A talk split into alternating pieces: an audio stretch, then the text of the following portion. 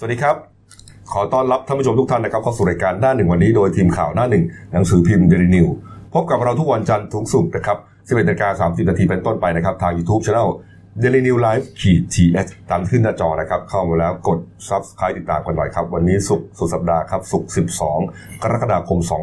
2562พบกับผมอัจฉริยะโทนุสิทธิ์ผู้ดำเนินรายการ คุณรงค์สัจจะภูริภูมิพิศานะครับหัวหน้าข่าวหน้าหนึ่งและคุณเก่งภัยรัตน์มิ่งขวัญผู้ช่วยหัวหน้าข่าวหน้าหนึ่งสายการเมืองนะครับการเมืองเมื่อวานนี้โอ้เป็นประเด็นขึ้นหัวใหญ่ของหนังสือพิมพ์เดลินิวส์นะฮะทั้ง 3 กรอบเลยนะฮะอย่างที่เห็นข้างหลังเราเนี่ยนะฮะอืมที่เป็น background ข้างหลังนะฮะกรณีของเอ่อร้อยเอกธรรมนัสพรหมเผ่านะครับก็เอ่อเมื่อวันก่อนเนี่ยที่มีเอ่อพระบรมราชโองการโปรดเกล้าโปรดกระหม่อมนะครับแต่งตั้งคณะรัฐมนตรีครับนะครับก็เอ่อมีหลายท่านนะฮะเป็นหน้าเก่าบ้างหน้าใหม่บ้างนะครับใช่มีหลายคนก็ถูกวิพากษ์วิจารณ์ นะครับว่าเอ๊ะเหมาะสมหรือเปล่าอืมนะฮะจะกลายเป็นตำบลกระสุนตกของรัฐบาลชุดนี้หรือเปล่าใช่นายกเลือกมาเนี่ยเลือกมาถูกหรือยังดูประวัติละเอียดเอมากอนะและแน่นอนครับตำบลกระสุนตกคนแรกเลยนะฮะก็คือร้อยเอกธรรมนัฐนี่แหละนะครับ ก็เอ่อร้อยเอกธรรมนัฐเนี่ยฮะได้เป็นรัฐมนตรีช่วยกระทรวงเกษตรและสหกรณ์ใช่ครับนะครับนี่ฮะก่อนหน้านี้เนี่ยก็เหมือนกับว่ามีมีมีกระแสว่าจะได้เป็นก่อน สุดท้ายก็เหมือนมีแรงเสียดทานพอสมควรจะให้น้องชายได้เป็นแทน ใช่ เพราะตัวเองจะถอยออกมา ใช่ ผมจำได้ว่าเอ่อร้อยเอกธรรมนัสเนี่ยให้สัมภาษณ์ด้วยเอ้ยน้องชายก็เหมาะสมเอ่อผมขอมาอยู่เอ่อดูแลเรื่องสอสอเรื่องอะไรดีกว่า คุณธรรมนัสเนี่ยเขามี 3ช็อตช็อตแรกเนี่ยน้องชายจะได้เป็นอืมช็อตที่ 2เขามีชื่อเขาเป็นรมวแรงงานอ่าแล้วพอช็อตสุดท้ายที่ออกมาจริง ๆ คือเป็นรมชเกษตรอ่าใช่ไหมมันมีความเปลี่ยนแปลงอยู่3ช็อตมีช็อต2.5ด้วยนะฮะอะไรคือไม่ได้ จำได้อ๋ไหมออ๋อว่าจะไม่ได้ คือไม่ได้ด้วยคือเหมือนเอ่อคุณธรรมนัฐเนี่ยเสียสละให้กับไม่เอาพักเลยไม่เอาเออเอาแย่งกันดีนักทั้งกลุ่มภาคเหนือเสียสละเลยครับผมแต่สุดท้ายครับผมเคยเล่าว่าก็เหมือนกับได้รับการปูนบำเหน็จนะอืมว่าโอ้โหนี่เสียสละเพื่อพักครับทำงานทุกอย่างเคลียร์ทุกเรื่องอืมนะฮะอ้าวเอาตำแหน่งนี้ไปก็แล้วกัน ก็อย่างที่บอกครับสุดท้ายแล้วก็อ่าเรื่องอา ประวัติของร้อยเอกธรรมนัฐเนี่ยก็ถูกแฉออกมาพอสมควรนะครับ ไม่ว่าจะเป็นเรื่องของอาการต้องคดีในประเทศไทยนะฮะต้องคดีที่ออสเตรเลียใช่ไหมฮะใช่คดียาเสพติดด้วยนะฮะเมื่อวานนี้ครับเอ่อร้อยเอกธรรมนัฐพรหมเผ่านะครับ ก็เลยออกมาชี้แจงเรื่องนี้นะฮะเรียกว่าเคลียร์ทุกเรื่องที่คนสงสัยครับนะฮะเมื่อวานนี้ฮะที่หอประชุมใหญ่ TOT ครับเอ่อร้อยเอกธรรมนัฐ เริ่มต้นชี้แจงนะคุณเก่งฮะอืมก็อืมถือว่าผู้กองธรรมนัฐนี่ก็ออกมาถูกจังหวะนะครับ คือถ้าเกิดไล่ไล่ตามไทม์ไลน์ยังไม่มีครับแต่ผมก็คือว่าหลังจากโปรดเกล้าก็มีเสียงวิพากษ์วิจารณ์นั่นแหละอืมเกี่ยวกับเรื่องคุณสมบัติอืมเพราะว่าท่านท่านก็ติดภาพของนายทหารสายบู๊อยู่อ่าใช่ไหมเพราะว่าใช่ไปทำเรื่องบริษัทรปภรปภแล้วก็มีคดีความต่างๆ แล้วครัก็บผมอ่าเมื่อวานเนี่ยท่านก็ออกมาชี้แจงอืม เรื่องคดีนะครับมันจะแยกเป็นสองส่วนก็คือหนึ่งเนี่ยก็คือว่าคดีในส่วนของต่างประเทศครับนะก็คือคดีเนี้ยคือที่ที่ไหนนะออสเตรเลียออสเตรเลียใช่ไหมคดีเนี้ยเกิดขึ้นตั้งแต่ปีประมาณอืม3536 นะ ย้อนไปก็เกือบ 30 ปีแล้วอืมนะครับไปถูกกล่าวหาว่าเอ่อมีส่วนเกี่ยวข้องในการขนเฮโรอีนอืมประมาณนั้นนะแล้วก็ถูกอ่าคือถูกคือคือณตอนแรกเนี่ยเอ่อ ถูกกล่าวหาว่าขนเฮโรอีนอ่าแล้วถูถูกกจำคุก8เดือนถูกต้อง แต่เมื่อวานนี้ฮะคุณธรรมนัฐก็ออกมาชี้แจงบอกว่าเป็นเรื่องโอรพ่อฮะอ่าเออใช่ก็คือท่านก็อธิบายว่าตอนปี 35เนี่ยไปเที่ยวที่ซิดนีย์ใช่ไหมเออแล้วก็พอดีโชคร้าย ไปอยู่ในกลุ่มอ๋อใช่ไหมมาอยู่ในกลุ่มไปอยู่คนในไทยกลุ่มของของคนคนที่ค้ายาเนี่ยอะท่านก็ไม่เกี่ยวติดร่างแห่ไปด้วย ก็โดนข้อหาอะไรนะ รู้ว่ามียาเสพติดอ่าใช่ไหมแต่ว่าไม่แจ้งให้ตำรวจรู้อ่าก็โดนคุกไปแปดเดือนอ๋อก็คือไปเที่ยวอืมไปเที่ยวกับคนที่ขนยาใช่คือเขาบอกนี้เขาบอกแนวๆว่าจริงๆแล้วสละตำรวจเจ้าหน้าที่นู่นน่ะเขาไปจับพวกชาวออสเตรเลียที่นู่นได้ก่อนอืมเสร็จแล้วไอ้ออสเตรเลียที่นู่นมันก็มาซัดคนไทยครับแล้วคนไทยนี่ก็ดันเป็นอยู่ในกลุ่มที่ท่านไปด้วยแล้วท่านไม่ได้รู้เห็นเป็นใจไม่ได้รู้เกี่ยวไม่ได้อะไรประมาณนั้นเลยเออแล้วก็เหมือนก็ติดคุกฟรีไป 8 เดือน แล้วข้อหาที่คุณเก่งบอกว่าเอ่อรู้ว่ามีแต่ไม่แจ้งเนี่ยเขาบอกว่าเป็นข้อหาระหุโทษด้วย ก็จำคุกอยู่ประมาณสัก 8 ปีสุดท้ายก็ถูกแปดเดือนาแปดเดือนขอไปแปดเดือนถูกปล่อยออกมาใช้ชีวิตตามปกติที่ซิดนีย์อืมสี่ปีเต็มๆมันทำไมไม่กลับกรุงเทพอะคือไม่คือกลับไทยอะคือตอนแรกเราต้องบอกก่อนว่าข่าวตอนแรกที่บอกเนี่ยเหมือนกับบอกว่า ท่านน่ะโดนตัดสินคดียาเสพติดและถูกศาลตัดตัดสินจำคุกที่นู่นใช่ไหมอืมเสร็จแล้วทางทางทางการไทยเนี่ยทำเรื่องโอนตัวมารับโทษในไทยเออแต่เมื่อวานท่านบอกมันไม่ใช่นไม่ใช่เลยคือผมไปเที่ยวแล้วไปอยู่ในกลุ่มพวกนั้นเออแล้วระหว่างระหว่างที่เขาถูกถูกควบคุมตัวอยู่ 8 เดือนนะอืมอะท่านไม่ได้คำว่าติดคุกเลยนะท่านบอกถูกควบคุมตัวอยู่ 8 เดือนในระหว่างที่นั่นแล้วเหมือนกับว่าสุดท้ายแล้วท่านก็บริสุทธิ์แล้วก็กลับมาเมืองไทย ก็ยังเดินเล่นอยู่ที่นี่ตั้ง4ปีเขาบอกเอาล้วแนวแนวนั้นนะทำไมไม่กลับไทยเลยก็ก็เนี่ยปัญหาคือว่า ข้อเท็จจริงมันอยู่ด้วยตอนตอนเออที่ต้องทำกันเลยว่าอืมท่านประกาศท้าสื่อบอกไอ้สื่อที่มาจ้องจะเล่นงานท่านล้มท่านเพื่อจะอืมกระเทือนไปถึงรัฐบาลเนี่ยนะอืมอืมอืมคุณไปเช็คที่ออสเตรเลียได้เลยอืมคุณไปเช็คได้ทุกที่เลยว่าเรื่องราวความเป็นจริงมันเป็นยังไงอืมซึ่งตอนนั้นสิ่งที่เราต้องจับตาคือ ฝ่ายค้านจะตามไปเช็คที่ออสเตรเลียไหมอ่าจะเช็คกับที่ศาลไทยไหมจะเช็คกับทางการไทยไหมว่ามีการโอน ว่ามีการขอโอนตัวมารับโทษจริงไหมศาลที่นั่นตัดสินจริงไหมไอ้แปดเดือนที่อ้างว่าถูกควบคุมตัวเนี่ยถูกตัดสินจำคุก หรือว่าถูกควบคุมตัว แล้วก็สู้คดีแล้แล้ววข้อหาอะไรก็หลุดเออเลยข้อหาอะไรอืมแล้วสรุปพวกนั้นแก๊งพวกนั้นเป็นใคร อันนี้มันยังไม่เคลียร์อันนี้คือการที่ท่านออกมาพูดก่อนชี้แจงก่อนแต่ครับปัญหาคือเราต้องไปหาคำตอบ เพราะไม่งั้นมันก็จะเกิดก็ต้องยอมรับมันมันมันจะเกิดความไม่สง่างามกับกับคอรมอของลุงตู่ถ้าปล่อยให้ เรื่องพวกนี้มันยังคาราคาซังอยู่นะครับ ทีนี้เอ่อผู้เอ่อผู้กองธรรมนัฐเนี่ยแกก็บอกว่าทำไมแกถึงถูกโจมตีนะฮะบอกว่า เพราะว่าตัวเองเนี่ยนะฮะเป็นคนประสานงานไว้หลายเรื่องอืมในการจัดตั้งรัฐบาลเรียกว่าเป็นกลุ่มเป็นคนกลุ่มความลับทั้งหมด บางเรื่องเนี่ยรู้แค่คนเดียวด้วยอืมความลับรู้คนเดียวด้วยนะอืมเออนะ แล้วก็อาจจะทำให้คนที่เอ่อจ้องทำลายฝ่ายตรงข้ามเนี่ยอืมพยายามทำลายตัวเอง เพราะว่าถ้าทำลายตัวเองได้เนี่ยก็หมายต้องถึเทือนงรัว่าฐบาลได้ล้มรัฐบาลได้ก็ท่านก็เปรียบเทียบตัวเองเหมือนไอ้เนี่ยเป็นเส้นเลือดอ่าเส้นเลือดหัวใจ ตัดเส้นเลือดหัวใจปุ๊บที่สูบฉีดเออเส้นเลือดไปหล่อเลี้ยงพลังประชารัฐนี่แหละอืมสำคัญมากสำคัญมากเลยนะฮะแล้วก็อีกประเด็นหนึ่งก็คืออมเรื่องของยศ ทางทหารอืมนะฮะร้อยเอกเนี่ยก็มีข่าวว่าอ่าถูกถอดยศใช่ไหมฮะถูกครับถอดยศแล้วก็ถูกคืนยศครับอะไรต่างๆ เนี่ยอาจจะเป็นด้วยเรื่องเกี่ยวกับอ่ากฎหมายล้างมลทินใช่ไหมใช่ใช่ใช่อืมส่วนหนึ่งไม่คือจริงๆไอ้คดีที่ท่านโดนที่เมืองไทยเนี่ยศาลก็ตัดสินไปแล้วว่าท่านท่านพ้นความผิดนั่นแหละอืมเสร็จแล้วคราวนี้อันนี้คดีอะไรอันนี้คดีที่ว่ามันมีหนุ่มนักธุรกิจนอกไปเสียชีวิตฆาตกรรมอ่าฆาตกรรมอะไรประมาณนี้แล้วก็อ่า ท่านก็สู้คดีไปแล้วก็จบไปแล้ว แล้วครับตอนนั้นก็มีข่าวว่าถูกถอดยศถอดอะไรอืมแล้วคราวนี้ก็เหมือนกับได้รับได้รับคืนความเป็นธรรมมาก็กลับมาเป็นนายทหารเหมือนเดิมครับอืมอันอันนี้จริงๆผมว่านะต้องมองสองมุมอย่างแรกเลยคืออย่างที่บอกอย่างเราต้องไปเช็คก่อนให้ชัวร์อืมเพราะว่าอันนี้คือท่านท่านกำลังพูดในสิ่งท่านชี้แจงอะถูกแล้วอืมเมื่อวานผมนั่งเข้าเป็นหัวหน้าข่าว ผมก็นั่งรอเอ๊ะทำไมคุณทำไมเอ่อร้อยเอกธรรมนัฐไม่ชี้แจงเพราะมันเป็นเรื่องเกี่ยวกับร้อยเอกธรรมนัฐจริงๆปล่อยให้ท่านวิศนุออกมาบอกว่าไงนะบอกว่าถ้าเกิดศาลที่นั่นตัดสินอย่างนั้นก็ไม่เกี่ยวกับศาลบ้านเราแนวแนวๆนั้นน่ะอืมซึ่งผมมองว่าความคิดเห็นของอาอาจารย์วิศนุกับผมเนี่ยผมว่าคนละคนละเรื่องกันอืมถ้าศาลที่ออสเตรเลียตัดสินว่าว่าว่าว่าผู้กองธรรมนัฐผิดจริงด้วยคดียาเสพติดจริง ๆ เนี่ยนะฮะอืมมันมันมันอาจจะไม่ขัดรัฐธรรมนูญบ้านเราไม่ไม่ไม่ขัดต่อคุณสมบัติไม่ใช่ต้องห้ามแต่ว่า ความเหมาะสมเนี่ยผมว่ามันมันมันไม่เหมาะไง แต่ถ้าเกิดว่าเป็นอย่างที่ท่านธรรมนัฐพูด ก็หมายความว่าท่านบริสุทธิ์จริง ก็ไม่เสียหายท่านก็จะเป็นรัฐมนตรีต่อไปอนะครับคุณธรรมนัฐก็วานนี้ก็ได้โชว์หนังสือการเลื่อนยศด้วยนะเพื่อยืนยันว่าเมื่อวันที่ 1 มิถุนายนปี 41 ครับกระทรวงกลาโหมได้เลื่อนยศให้ร้อยเอกธรรมนัฐเนี่ยขึ้นเป็นร้อยเอกนะแล้วก็ พูดถึงด้วยว่าบอกว่าโอ้โหตัวเองเนี่ยมาเป็นรัฐมนตรีช่วยเกษตรใช่ไหมใช่ครับผมเอ๊ะจะรู้เรื่องเกษตรหรือเปล่านะเพราะว่าอ่าแล้วจะทำให้กระทรวงเขาเนี่ยเป็นกระทรวงมาเฟียหรือเปล่าอ่าเอออย่างนี้เขาชี้แจงว่าไงฮะเรื่องนี้ท่านก็ชี้แจงว่าท่านท่านก็ไม่ได้เป็นมาเฟียนะแต่ว่าอาจจะมีลูกน้องเยอะอืม ก็เลยอ๋อรู้จักคนเยอะ เป็นคนใจกว้างอ่าเป็นคนใจถึงใจถึงใช่พึ่งได้อืมนี่ฮะคือท่านเคยฮะให้สัมภาษณ์ว่าท่านท่านท่านเป็นนักเลงนักเลงหมายความว่าก็คือว่าใจอะนักเลงอืมใจนักเลงแต่ไม่ใช่มาเฟียมาเฟียนี่คือไปพวกรังแกไปอะไรเขานักใจนักเลงคือทำเรื่องดีๆใจกว้างเผื่อแผ่เพื่อนช่วยเหลือเพื่อนช่วยเหลือผู้ขคอนโอกาสให้นักเลงคนนี้ได้ทำงานหน่อยอืมถ้าไม่พอใจหรือว่าไม่ถูกต้องเนี่ย เดี๋ยวจะพิจารณาตัวเอง ใช่ อืมนั่นฮะนี่ฮะนี่ เอาสิไม่แต่เรื่องนี้แต่เรื่องนี้ผมว่านะเดี๋ยวฝ่ายค้านก็ต้องไปต้องไปตามกลับกันต่ออืมเอาฝ่ายค้านเนี่ยอาจจะไม่ทันนะฮะอืมในโซเชียลมีเดียเนี่ยเมื่อวานก่อนนะฮะกระหน่ำกันเละเทะนะฮะเยอะมากมายนะก็มันก็ต้องเป็นปรากฏการณ์ทางสังคมนะถูกต้องนะเพราะว่าการจะขึ้นมาเป็นรัฐมนตรีเนี่ย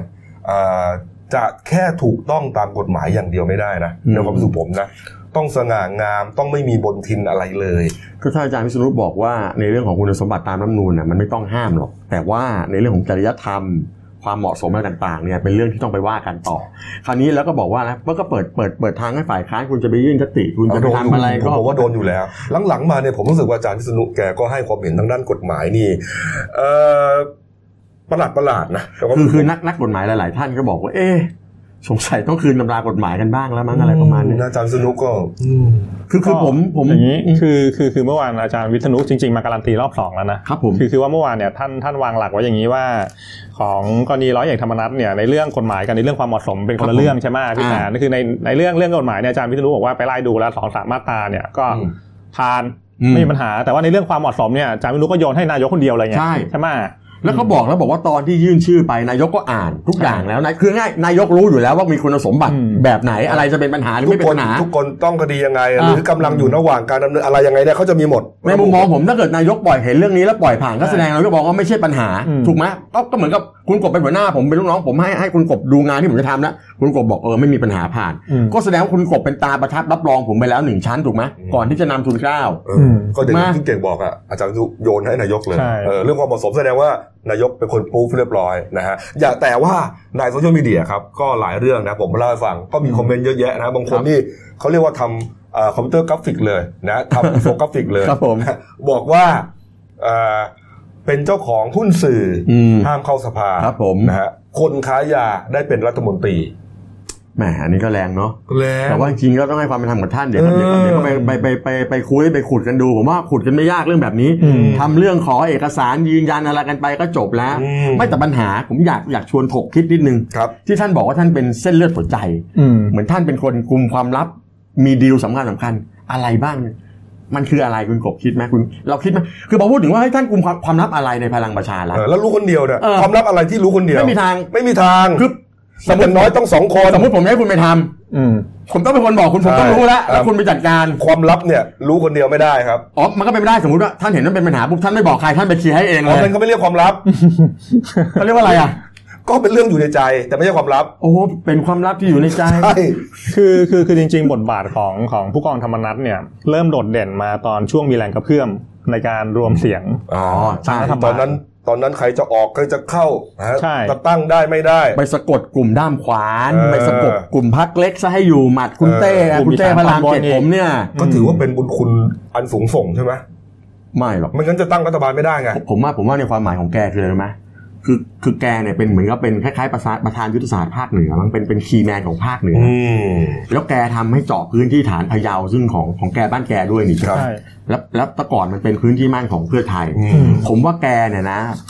ไอ้ไอ้ที่บอกแกแกแกเจ๋งแกมีความลับแก แกไปทำให้มันชนะมากกว่าครับแกแกแกเดินเดินสายทางทางทางการเลือกตั้งทำให้ทางนั้นพรรคสามารถอืมได้สสเข้ามามากมากมายเนี่ยอืมผมว่านั่นมากกว่าที่เป็นหัวใจในการทำให้แกมีส่วนสำคัญในพลังประชารัฐอืมแล้วก็เรื่องของการไปกล่อมคนนั่นแหละครับคือคือคือผู้กองธรรมนัฐเนี่ยจุดแข็งของท่านอย่างหนึ่งก็คือว่าแต่ก่อนเนี่ยท่านอยู่กับเสยไอซ์เสยไอซ์อ่าใช่เป็นพลเอกไตรรงค์ไตรรงค์ใช่ไหมอินทรทัศน์ใช่ไหพมลเอกอ่าไตรรงค์เนี่ยเป็นเตรียมทหารรุ่นสิบซึ่งใช่เป็นรุ่นเดียวกับคุณทักษิณใช่แล้วก็ได้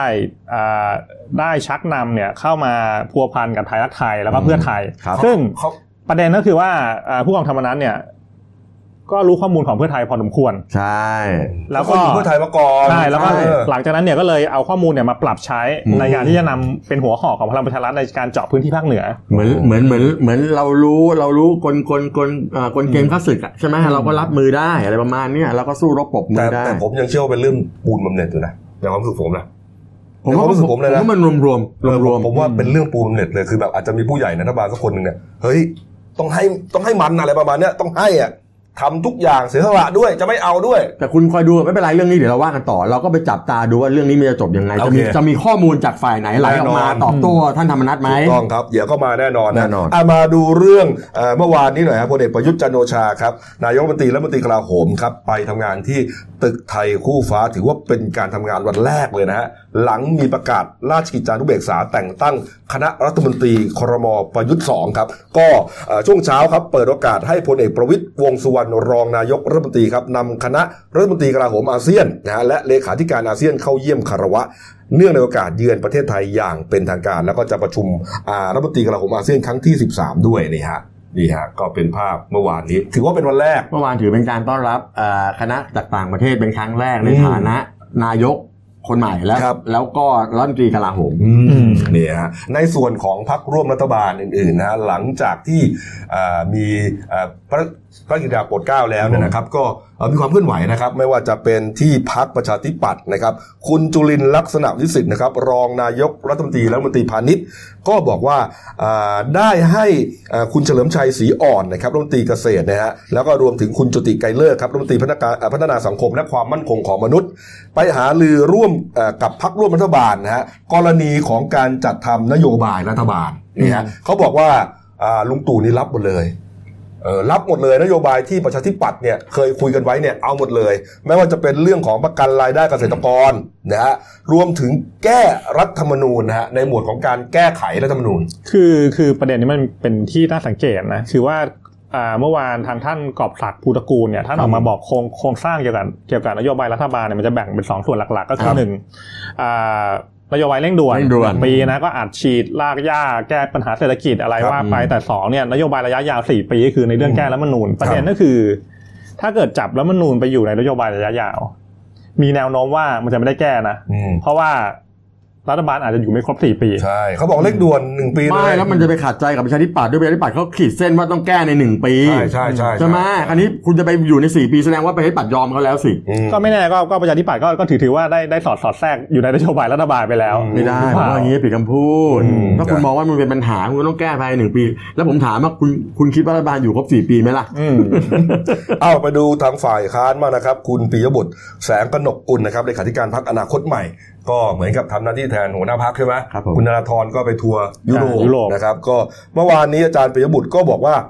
อ่าโฉมหน้าครมชุดใหม่เนี่ยมีข้อสังเกต 3 ข้อด้วยกันหนึ่งเป็นการสืบทอดอำนาจอย่างชัดเจน เพราะว่ามีรัฐมนตรีหลายคนที่เคยนั่งในรัฐบาลพลเอกประยุทธ์เนี่ยก็มานั่งต่อครับนะเห็นชัดเจนครับสองย้อนยุคไปในปี 41 ครับ เหมือนกับยุครัฐธรรมนูญฉบับปี 2521 ครับ ที่เป็นเอ่อประชาธิปไตยครึ่งใบในยุคของพลเอกเปรม ยุคป๋าเปรมเนี่ยนะฮะก็เอ่อเนื่องจากว่ามีพรรคร่วมรัฐบาลหลายพรรคมารวมกัน มันอาจจะทำให้เสถียรภาพของรัฐบาลเนี่ยงอนแง่นข้อสามครับแม้ว่าจะมีมาจากการเลือกตั้งจริง ๆ แต่ภาพรวมของรัฐบาล เป็นรัฐบาลที่มีทหารเป็นหลักกองทัพสนับสนุนก็หนีไม่ออก รัฐบาลที่อยู่ภายใต้ท็อปบูตโอ้ยแต่ว่าพลพลเอกก็น้อยนะอืมรอบรอบนี้มีเท่าไหร่มีสี่พลเอกใช่ไหมกับหนึ่งร้อยเอกครับน้อยน้อยอะก็นี่ก็หนึ่งบิ๊กตู่บิ๊กป้อมบิ๊กป๊อกอ่าแล้วก็อีกคนหนึ่งใครบิ๊กช้างบิ๊กพลเอกช้างชายชาติช้างชายมงคลช้างแล้วก็ร้อยเอกอีกคนหนึ่งก็ร้อยเอกธรรมนัสอืมอืมนี่ฮะโอ้โหนี่ครับก็ถือว่าอ่า ฝ่ายค้านเขาก็เตรียมนะ ขยับขยื่นนะครับ มันก็ไม่ มันก็เป็นมันก็เป็นหน้าที่ที่เขาต้องตรวจสอบตั้งแต่เริ่มต้นนั่นแหละตั้งแต่เรื่องของคุณสมบัติรัฐมนตรีที่ออกกันมานะอืมถ้าเป็นเรื่องปกติผมว่านี่แหละคือความสวยงามของประชาธิปไตยนั่นแหละอืมเนี่ยฮะอะอีกเรื่องนึงครับปิดท้ายแล้วกันนิดนึงนะครับเมื่อวานนี้ครับซอยเพชรบุรี 21 ครับคุณหญิงสุดารัตน์เกยุราพันธ์นะครับประธานยุทธศาสตร์การเลือกตั้งพรรคเพื่อไทย แต่ไม่ได้เป็นสสนะไม่ใช่ไม่ใช่เมื่อวานนี้ไปลงพื้นที่ประตูน้ำไปพบปะอ่า ประชาชนปรากฏว่า โอ้โห ผู้ค้าย่ำประตูน้ำนี่เสียงกันเข้าแซดเลยเออบางคนเข้ามากอดร้องไห้เลยนะ บอกว่าขายไม่ดีนะเอ่อคนไม่เดิน ตอนนี้เหลือแต่แผงแล้ว ประตูน้ำเนี่ยโอ้โหแย่เลยจากที่แบบ ไม่มีที่จะเดินอะ แผงไม่เคยว่าง คุณไปดูวันก่อนไม่ต้องคุณหญิงหน่อยหรอกสำเพ็งวันก่อนเออที่เห็นรูปสำเพ็งเห็นไหมโอ้โห ผมเห็นบางช่องเขาลงพื้นที่ไปถามนะอืมเขาบอกว่านอกจากคนจะไม่เดินแล้วนะ ไอ้ร้านรวงก็จะปิดอืมแล้วไม่พอเลยมะฝนตกอีกคนก็หดเออก็หายเออเนี่ยไปกันใหญ่นี่ฮะอันดับแรกผมว่ารัฐบาลนโยบายเร่งด่วนคือการแก้ปัญหาปากท้องชาวบ้านทำให้เขาทำหากินคล่องน่ะถูกแล้เนี่ยวป้ายป้ายเซลล์เรียงไม่หยุดเลยนะฮะก็นี่ฮะอ้าว ก็เดี๋ยววันนี้เดี๋ยวรอเพื่อไทยจัดทัพใหม่ใช่ไหมพี่ครัแทบนผมใช่วันนี้เขาจะเลือกจ่าฝูงกับอ่าวันนี้วันจากนี้กรรมการใช่ไหมบริหารใหม่ใช่ไม่น่าจะไม่น่าจะพลิกโผนะครับเอาละอะมาดูการ์ตูนขาประจำคุณขวดหน่อยนะครับนี่ฮะมีคนให้สัมภาษณ์อยู่ในโทรทัศน์ บอกว่า อย่าใช้สภาล้มรัฐบาลนี่ฮะแล้วไอเด็กไอเด็กไอเด็กคิดในใจ เพราะเผด็จการจะชินกับการใช้รถถังล้มรัฐบาลเอออ๋อหมายความว่าเด็กคิดว่า ไม่มีวิธีไหนล้มรัฐบาลได้นอกจากใช้รถถัง อันนี้แซวรัฐบาลนะแซวท่านนายกวันก่อนแซวท่านนายกเอาเหรอแม่อุ๊ยเออคิดไม่ผิดเราคิดผิดนะเนี่ยเด็กคนเนี้ยคิดไม่ดีแล้วหญิงหน่อยเขาบอกว่าบิ๊กตู่เนี่ยเข้าใจประชาธิปไตยหรือเปล่าอืมนะเพราะว่าการใช้สภาล้มรัฐบาลเนี่ยเป็นเรื่องปกติในทางการเมืองเลถูกต้ยองนะฮะ เขาจะไปเอออห่อหมกยกกันนะแล้วก็ยกมือเหมือนกับที่เคยเป็นมาในยุคของคุณเนี่ยไม่ได้บิ๊กตู่ก็มาในแนวว่าอย่าอย่าอย่าเอาเอาอย่าเอาเรื่องงบประมาณมาเป็นเกณฑ์ในสภาอะไรประมาณนี้แหละเขาบอกว่าแสดงว่าคุณเคยชินเนี่ยกับการล้มรัฐบาลโดยใช้รถถังนะดิเอออมนี่ว่าไปนะครับอืมเอาพักคู่เดียวนะครับ กลับมามีเรื่องตำรวจเนี่ยนะฮะถูกร้องเรียนถูกตั้งกรรมการสอบและถูกข้อหาเนี่ยสองเรื่องด้วยกันเลยนะทั้งที่ครับสผมนหลักสองแล้วก็ตำรวจที่ราชบุรีนะครับแล้วก็ปิดท้ายข่าวอ่าจับแก๊ส ขายหัวเราะเอ้ยแก๊สหัวเราะอืมแก๊สหัวเราะอัดลูกโป่งขายครับผมที่ข้าวสารนะครับ พักครู่เดียวครับ เดี๋ยวกลับมาคุยข่าวกันต่อครับ จากหน้าหนังสือพิมพ์ สู่หน้าจอมอนิเตอร์ พบกับรายการข่าวรูปแบบใหม่ หน้าหนึ่งวันนี้ โดยทีมข่าวหน้าหนึ่ง หนังสือพิมพ์เดลิวิวออกอากาศสดทาง YouTube d e l i n e w l i v e ขีดทีเทุกวัน จันทร์ถึงศุกร์10นาฬิกา30นาทีเป็นต้นไป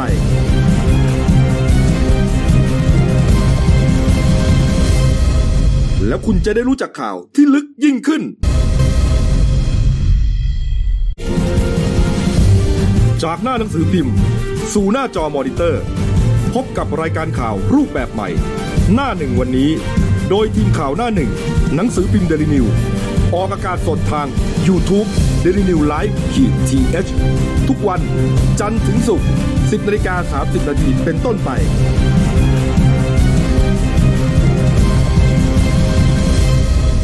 แล้วคุณจะได้รู้จักข่าวที่ลึกยิ่งขึ้น มาแล้วครับพักแป๊บเดียวครับช่วง 2 ของรายการด้านหนึ่งวันนี้ครับ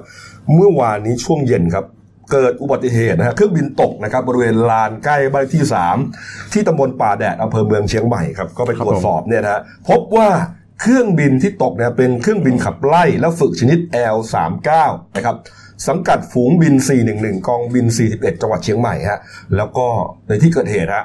พบศพนะฮะนักบินคนหนึ่งฮะเสียชีวิตคาซากเลยครับผมนะฮะก็คือนาวากาตรีนฤพลเลือดกุศลนะครับ ส่วนผู้บาดเจ็บนะฮะสามารถดีดตัวออกมาจากห้องนักบินแล้วก็ล่มกลางได้ แล้วก็ไปตกห่างจากจุดเกิดเหตุประมาณ 300 เมตรได้ ชื่อว่าร้อย เอ่อเรืออากาศโทธนวัฒน์คุณขุนทศนะครับ อันนี้ถูกนำส่งโรงพยาบาลนครพิงค์นะฮะสอบถามชาวบ้านที่เห็นในการก็บอกว่าได้ยินเสียงระเบิดนะแล้วก็มีกลุ่มควันขึ้นมาเนี่ยแล้วก็เอ่อในส่วนของเจ้าที่คนหนึ่งเนี่ยเปิดเผยว่าเครื่องยนต์นะได้หลับดับลงในเวลาสักสิบห้านาฬิกาห้าสิบนาทีนะฮะจากนั้นแค่สองนาทีครับเอ่อนักบินเนี่ยแจ้งไปยังหอการบินบอกว่าขอสละเครื่องสุดท้ายก็เอ่อมีการดีดตัวออกมาเนี่ยครับผมเอ่อประเด็นก็คือว่า เขาบอกว่านักบินที่ไม่ดีดตัวออกมาเนี่ยลมไม่กลางใช่ไหมครับผมบางคนเขาบอกว่าเป็นการคือได้รับการฝึกมาว่าอ่าเอ่อจะต้องเอ่อเรียกว่าเหมือนกับอืมบังคับเครื่องบินเนี่ยให้เกิดความสูญเสียกับพื้นราบเนี่ยน้อยที่สุด อ๋อ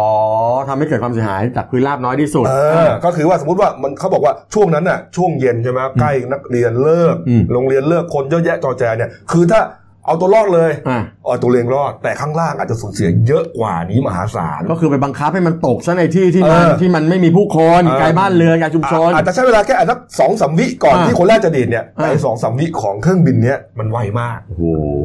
นึกออกไหมเกินอืมครับเอออาจจะเอ้ยอีกนิดนึงเพื่อที่จะเอาวินาทีเดียวหเดี๋ยวนีชุมชนหน่อยเออบินไปถึงขนาดไหนเข้าไปแล้ว ป่าหน่อย แต่ว่า มันไม่ทันนะอืมก็พยายามคงจะพยายามดีดแล้วมันมันดีดไม่ได้ก็ความความเป็นความรับผิดชอบของบิน ใช่ครับอืมเนี่ยฮะเนี่ยฮะพลอากาศโทพงศักดิ์เสมาชัย โฆษกกองทัพอากาศก็เปิดเผยว่าเอ่อได้รับรายงานเรื่องนี้แล้วครับเนี่ยฮะแล้วก็เอ่อเบื้องต้นทราบว่าเกิดจากเครื่องเกิดเหตุขัดข้องนะครับทำให้นักบินเนี่ยต้องสละอากาศยานออกมาครับนี่ฮะแล้วก็เครื่องบินเนี่ยเคยเกิดเหตุมาแล้วครั้งหนึ่งนะนะฮะปีที่แล้วนี่เองครับที่เอ่อไปตกที่เขื่อนภูมิพลจังหวัดตากครับครั้งนั้นผมก็ ตายไปหนึ่งเจ็บหนึ่งเหมือนกันนะฮะนี่ฮะเขาบอกว่าเครื่องบินลำนี้เขารับเข้าประจำการตั้งแต่ปี 2537 แล้วครับมีทั้งหมดประมาณ 36ลำแล้วก็อืมจะค่อยๆปลดประจำการกันไปครับอ้าวมาอีกเรื่องหนึ่งนะครับ เดี๋ยวนี้เนี่ยอ่าการค้าขายในโลกออนไลน์เนี่ย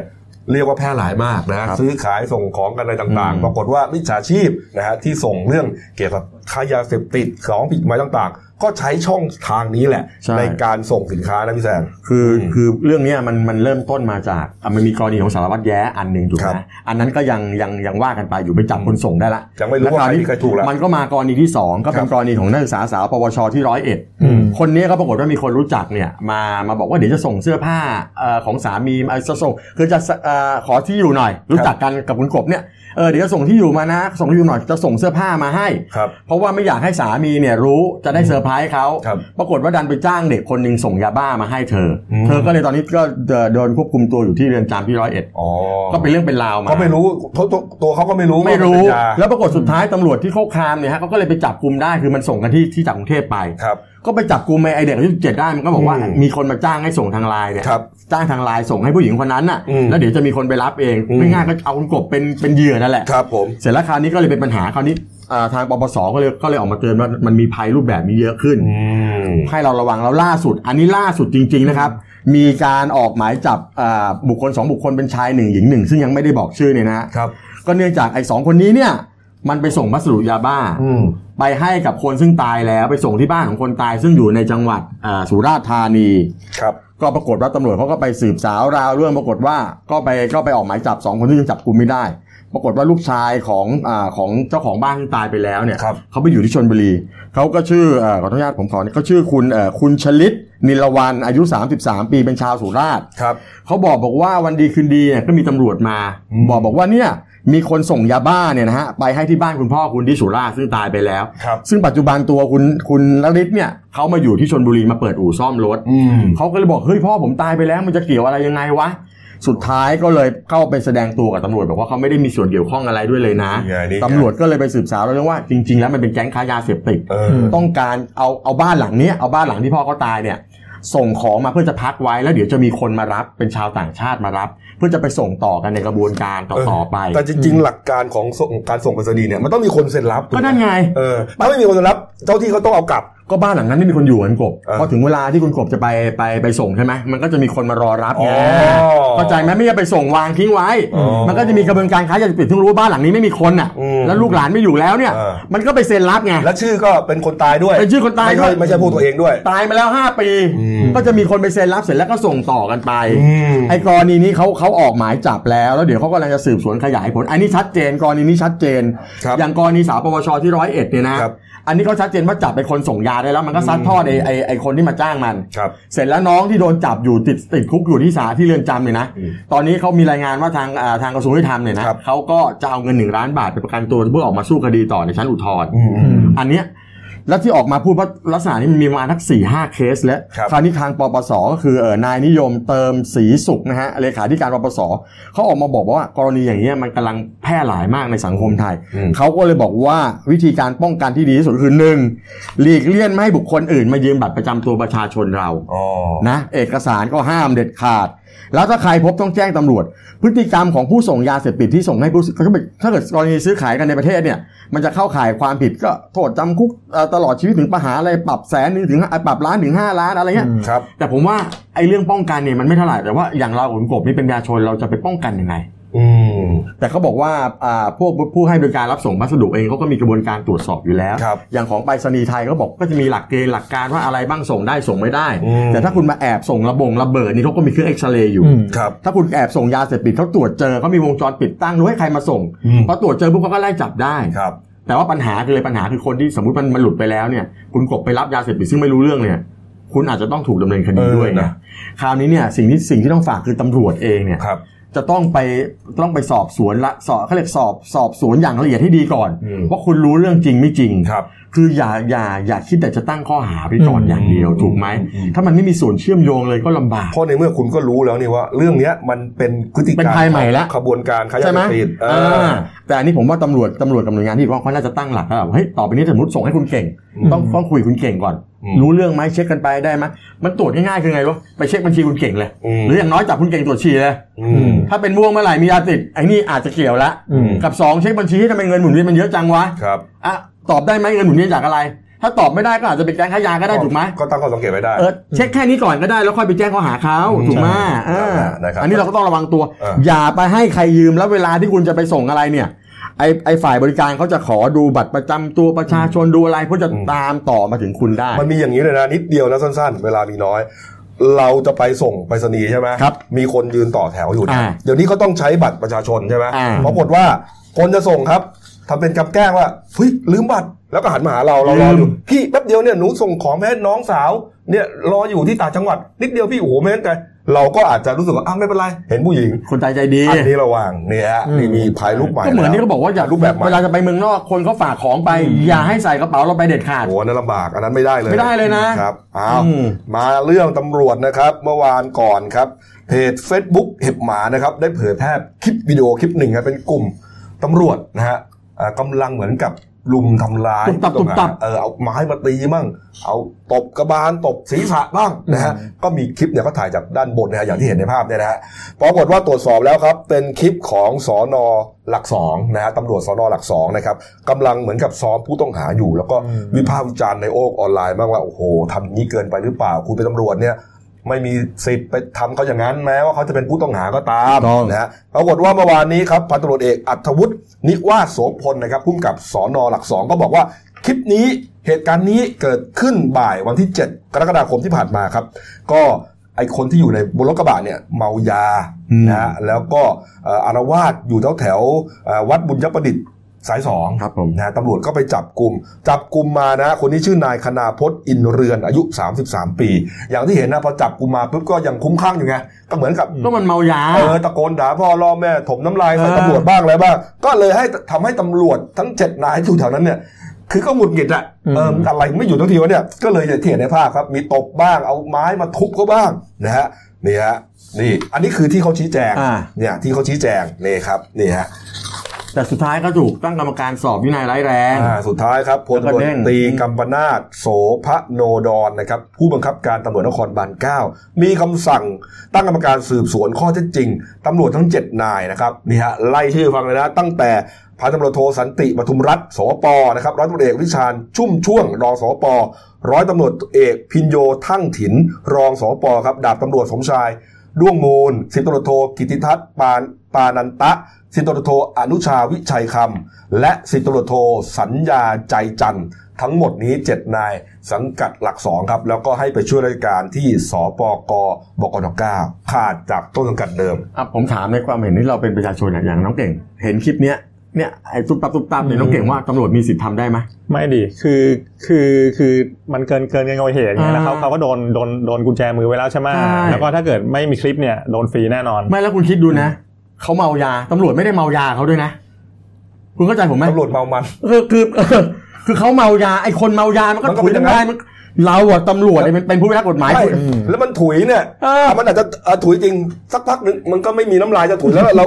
เราก็หลบมันมาแค่นั้นเองคือถ้าขอโทษถ้าผมเห็นว่าผู้ต้องหานี่กระโดดลงมาแล้วมาแย่งปืนเออมามาต่อยตำรวจอันนี้เขาก็โดนล็อกอยู่นะเออโดนมันโดนไม้ตีไปทีมก็โอ้ยผมคือผมดูมาแล้วนั่งคิดแบบถ้าตำรวจเมายาไปกระทืบคนเมายาเมายากระทืบกันผมจะไม่ว่าเลยแล้วคุณรู้ไหมผมปชนบอกว่าไงรู้ว่าครับ ตำรวจนี่นะไม่มีสิทธิ์ทำแบบนี้อืมยังไงก็ผิดอืมมองยังไงก็ผิด ครับ ผู้ต้องหายังไงคุณไม่มีสิทธิ์ไปทำร้ายร่างกายเขาอืมไอ้เรื่องของการตั้งกรรมการสอบอะไรต่างๆ ผมมองว่ามันก็เป็นเรื่องปกติก็ต้องไปดูว่าอืมผมว่ายังอย่างน้อยที่สุดนะ ควรต้องให้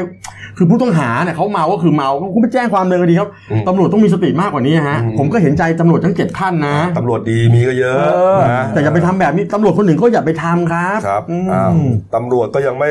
พ้นวิบากกรรมนะครับครับผมอีกเรื่องหนึ่งครับกรณีตำรวจกองปราบไปจับกลุ่มร้อยตำรวจเอกภาคภูมิทองแจ้งนะครับหรือว่าผู้กองหยอง ผู้กองหยองนะครับรองสปสพบ้านโป่ง ราชบุรีครับแล้วก็นางสาวเพชรรัตน์ตั้งสิริเมธาพรครับทั้งสองนะเป็นผู้ต้องหาตามหมายจับของสารอาญาร่วมกันจ้างวาน หรือยุยงให้ไปทำร้ายคนอื่นครับก็คือไปทำร้าย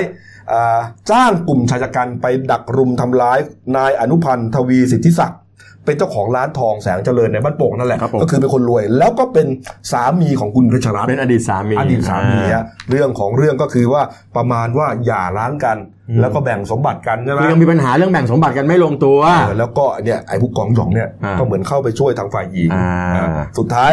เหมือนกับฝ่ายหญิงเนี่ยเรียกร้องของของอะไรเงิน ขอตึกไม่เขาเขาเขาอยากจะได้ตึกแถวก่อน ตึกแถวสักหลังหนึ่งราคา 25 ล้านบาท เออ แต่ว่าฝ่ายสามีนี่ก็บอกบอกว่า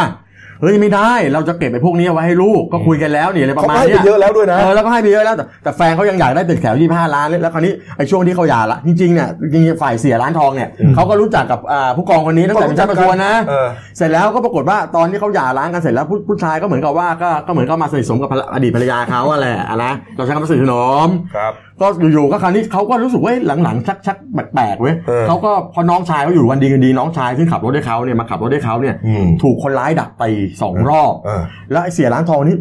สงสัยจะมาดักตีอัวแน่เลยเออเพราะว่ามีปัแล้ญวน้หาองกันอยู่เออแล้วน้องชายก็ไปก็ไปโดนโดนรับเคราะห์แทนครับสุดท้ายแกก็ไปแจ้งความที่ตำรวจท้องที่อืมแล้วตอนหลังแกก็มาโดนเองไงอืมพอไปแจ้งความตำรวจท้องที่เสร็จตำรวจที่ไปจับกลุ่มคนร้ายที่ถูกว่าจ้างมาได้สี่คนเออก็มาซัดทอดสองคนนี้บอก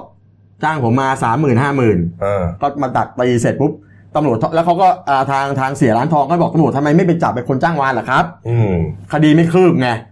เสียก็เลยมาร้องกองปราบนี่ไง กองปราบก็เลยไปลุยแคะเอ่อแกะเกาอะไรกันมาจนได้ก็เลยไปออกหมายจับแล้วก็ไปจับสองคนนี้มา อ่า แต่เขายังให้การภาคเศษนะ ครับ แต่ตำรวจกองปราบเป็นมีหลักฐานเมื่อวานเสียก็เลยเอาเอากระเช้าดอกไม้มาขอบคุณเนี่ยเสียคือคนที่เนี่ยเสื้อเหลืองเสียคนไหนฮะ เสื้อเหลืองแขนแขนด้อยดอกเนี่ยฮะ อ๋อแล้ว แล้วเสื้อม่วงเนี้ยเสื้อม่วงก็เป็นพักพวกกันมั้งฮะเออก็คงช่วยแหมเขาจะหิ้วมาได้ยังไงคุณคุณกบกระเช้าเขาเขาแล้วแขนเจ็บแล้วอยู่แล้วผู้กองหยองกับคุณเพชรรัตน์นี่เขาเป็นอะไรกันนะเนี่ยเขาถึงก็จะช่วยเหลืก็อคือเขามันตอนหลังก็คือว่าคือมันมีความสนิทสนมกันแต่เราก็ไม่รู้ว่าเขาเขาเขาเป็นอะไรกันหรือเปล่า แต่ว่าเขาสนิทสนมกันนั่นแหละ ก็เหมือนกับว่าเอ่อผู้กองเขาก็มาช่วยฝ่ายหญิง แต่คราวนี้จริงๆเนี่ยนะเงินเนี่ยเสียบอกว่าเดี๋ยวเขายกให้ลูกหมดร้อยล้านเราก็คุยกันแล้วครับทำไมจะมารีบร้อนเอา แต่ปัญหาคือตอนนี้เขาภาคเศษใช่ไหมครับแล้วรู้สึกว่าจะถูกนำตัวไปฝากขังแล้วเดี๋ยวก็ต้องมาว่ากันอ่านะครับแต่ว่าเรื่องนี้ครับไม่จบไม่จบ ง่ายนะครับพลตำรวจตรีอนุภาพศรีนวลครับผู้การจังหวัดราชบุรีครับ สั่งตั้งกรรมการสอบสวนข้อเท็จจริงที่เกิดขึ้นแล้ว หากพบว่าร้อยตำรวจเอกภาคภูมิหรือว่าผู้กองหยองเนี่ยผิดจริง มีความผิดเข้าไปยุ่งเกี่ยวอะไรต่างๆ หรืออืม เป็นผู้จ้างวานเนี่ยก็ต้องถูกดำเนินการทั้งตามกฎหมายและทางวินัยด้วย แต่ว่าจะสั่งพักราชการหรือไม่นั้นก็ก็ก็รอรอดูก่อน แต่ว่าตอนเนี้ย เขาย้ายไปช่วยราชการที่ภาคเจ็ดอยู่นะ ใช่แล้วก็โดนดำเนินคดีไป ครับ แต่ว่าเมื่อวานนี้ก็มีกองปราบเขาก็เรียกเอ่อเอ่อนายตำรวจท่านหนึ่งเออซึ่งเป็นผู้บัญชาเนี่ยมามาพูดคุยสอบผู้บังคัถาบมบัญชาของผู้กองหยองอ่ามามาพูดคุยสอบถามเอ่อท่านก็ไม่ได้บอกไม่ได้บอกชื่อเป็นระดับเอ่อเอ่อพันตำรวจเอกครับก็เรียกมาพูดคุยบอกเอ้ยท่านก็ยืนยันว่าท่านไม่ได้มีส่วนเกี่ยวข้องเป็นลูกน้องจริงๆท่านไม่รู้เรื่องไม่ได้เกี่ยวข้องอะไรอืมอันนี้อันนี้ก็ว่ากันไปอืมแล้วเขาบอกว่า เดี๋ยวถ้าสมมติผู้กองหยองเนี่ยนะ สมมติว่าคุณได้ประกันตัวแหละมาแล้ว ถ้าคุณไปยุ่งเหยิงกับพยานหลักฐานอะไรต่างๆเลยนะครับเขาจะชงเรื่องให้คุณออกจากราชการทันทีเลยอืมนะอะเรื่องนี้ก็น่าสนใจนะคครัรับบผมนะตำรวจไปจ้างวานนะ ตามข้อหาเนี่ยนะจริงๆตำรวจต้องเป็นคนดีเนาะไม่แต่อันนี้เขาก็ปฏิเสธเขาบอกว่ายังไม่เกี่ยวเดี๋ยวไปว่ากันอ่าอะมาอีกเรื่องหนึ่งเลยครับ ข่าวสุดท้ายสดๆร้อนๆครับกลางดึกเมื่อคืนนี้ครับตำรวจสอนอชนะสงครามครับร่วมกับอ่าพลตำรวจตรีสุคุณ พรหมมายนนะครับรองผบชนนะครับ แล้วก็ตำรวจที่เกี่ยวข้องรวมถึงนายแพทย์ทะเรศกัดในระวิวงศ์นะครับครับผมเลขาธิการคณะกรรมการอาหารและยาหรือว่าออยครับเขาไปจับกลุ่มผู้ต้องหาที่ถนนข้าวสารอืมนะฮะช่วงกลางดึกเลยกำลังเย้ยวเย้ยวเย้ยวกันเลยนะนะได้แม่ค้านะฮะเก้าคนด้วยกันครับ พร้อมของกลางคืออย่างที่พี่แซมนะแก๊สหัวเราะครับจำนวนมากเลยฮะก็เก่งไอ้แจ๊ดหัวเราะนี่ ไม่แน่นะไปดมเยอะๆนี่อาจถึงตายได้ใช่อ่าเมื่อเมื่อคืนตอนประมาณเที่ยงคืนครึ่งเขาก็ไปจับ แล้วก็ได้แม่ค้าพ่อค้ามาเก้าคนเขาปกติเขาจะขายให้ให้ฝรั่งครับต่างชาติใช่ไหมครับ แล้วก็อืมแจ้งข้อหาไปว่าเอ่อจำหน่ายยา โดยไม่ได้รับอนุญาตก็โทษคุกไม่เกิน 5 ปีปรับไม่เกิน 1 0,000 บาท ไอ้แก๊สหัวเราะเนี่ย มันชื่อทางการว่าแก๊สไนสตัสออกไซด์นะครับอืมจริง ๆ แล้วเนี่ยเขาไปใช้ในเรื่องเกี่ยวกับการแพทย์ครับดมยาสลบบ้าง ให้คนไข้ถอนฟันบ้าง เพราะลดอาการปวดได้ดีนะอืมรวมถึงเนี่ยเอามาบรรจุอยู่ในถุงลมนิรภัยด้วยนะแอร์แบ็กอะอืมเออแต่ปรากฏว่าไอฤทธิ์ฤทธิ์ของมันเนี่ยเวลาดมเนี่ยก็จะทำให้เคลิบเคลิ้มอืมมีความสุข คิดไปเองว่ามีความสุขแม่ค้าก็เลยมาอัดแก๊สขายฝรั่งข้าวสารเดี๋ยวก่อนฝรั่งซื้อเป็นอะไรมันเก่งซื้อไปดมเหรอก็ต้องไปดมไง ผมเห็นเมื่อกี้เห็นมีป้ายคำว่า la- laughing ที่แปลว่าหัวเราะใช่ไหมเออเออออกออกก็การ์ดหัวแปะเราะแปะร้านเลยลูกโป่งแก๊สหัวเราะคือผมสงสัยว่าคนเรามันจะต้องการหัวเราะอะไรมากมายวะจริงๆแล้วก็หัวเราะกันด้วยเรื่องอื่นก็ได้แล้วก็นะกินเหล้าแล้วก็ขำเออสนุกสนานหรือว่าได้ะมันเป็นอารมณ์จะต้องมีสารอะไรให้หัวเราะด้วยเหรอเคลิ้มอ๋อมันทำให้เคลิ้มด้วยเหรอเวลาเวลากินเหล้าอะไรเงี้ยก็กินเหล้าก็เคลิ้มอยู่แล้วนะเคลิ้มจนจะเดินไม่ไหวนะกินเหล้าอะผมคิดแล้วสลบเลยเออไม่ไม่แต่ผมผมคือมันราคามันถูกอะทำไมถึงไม่เหมาะกับเอามามันก็ไม่แพงมาก แสดงว่าต้องขายกันในราคามากกว่าลูกโป่งปกติแน่ๆเลยทั้งนั้นนะเออถูกไหมเพราะว่ามันมีถ้าเกิดว่าคุณสมมติผมผมผมผมเป็นฝรั่งแต่จริงๆผมเป็นแขกนะเออถ้าสมมติผมจะมาซื้อลูกโป่งนี่เพื่อจะไปสูดดมแล้วให้ผมหัวเราะเคลิ้มเคลิ้มเนี่ยราคามันก็ต้องแพงเพราะมันก็รู้เป็นยาเป็นสิ่งเสพติดถูกไหมล่ะถูกต้องถูกต้องเออไม่เขาเขาก็ติดป้ายอยู่แล้วนั่นไงรับทิ้งรับทิ้งเออเออซวยกันไปแล้วข้อหาหนักไหมคุณเก่งมีข้อหาหนักก็โทษคุกไม่เกิน 5 ปีปรับไม่เกิน1 0,000 เออแล้วนะแม่ค้าขายขายขายแก๊สหัวร้อนเนี่ยทำไมใส่ชุดไอ้โบฮีเมียนตลอดเลยวะแล้วรู้สึกมันจะนั่งหันหลังหัวเราะอยู่นะอืมสงสัยว่าเป็นปฏิทานใบดมไปเนี่ยเออหัวร้อนจริงเลยนะนั่งหัวเราะไปโดนจับแล้วอะเฮ้ยเออเอาเอานะครับ เออ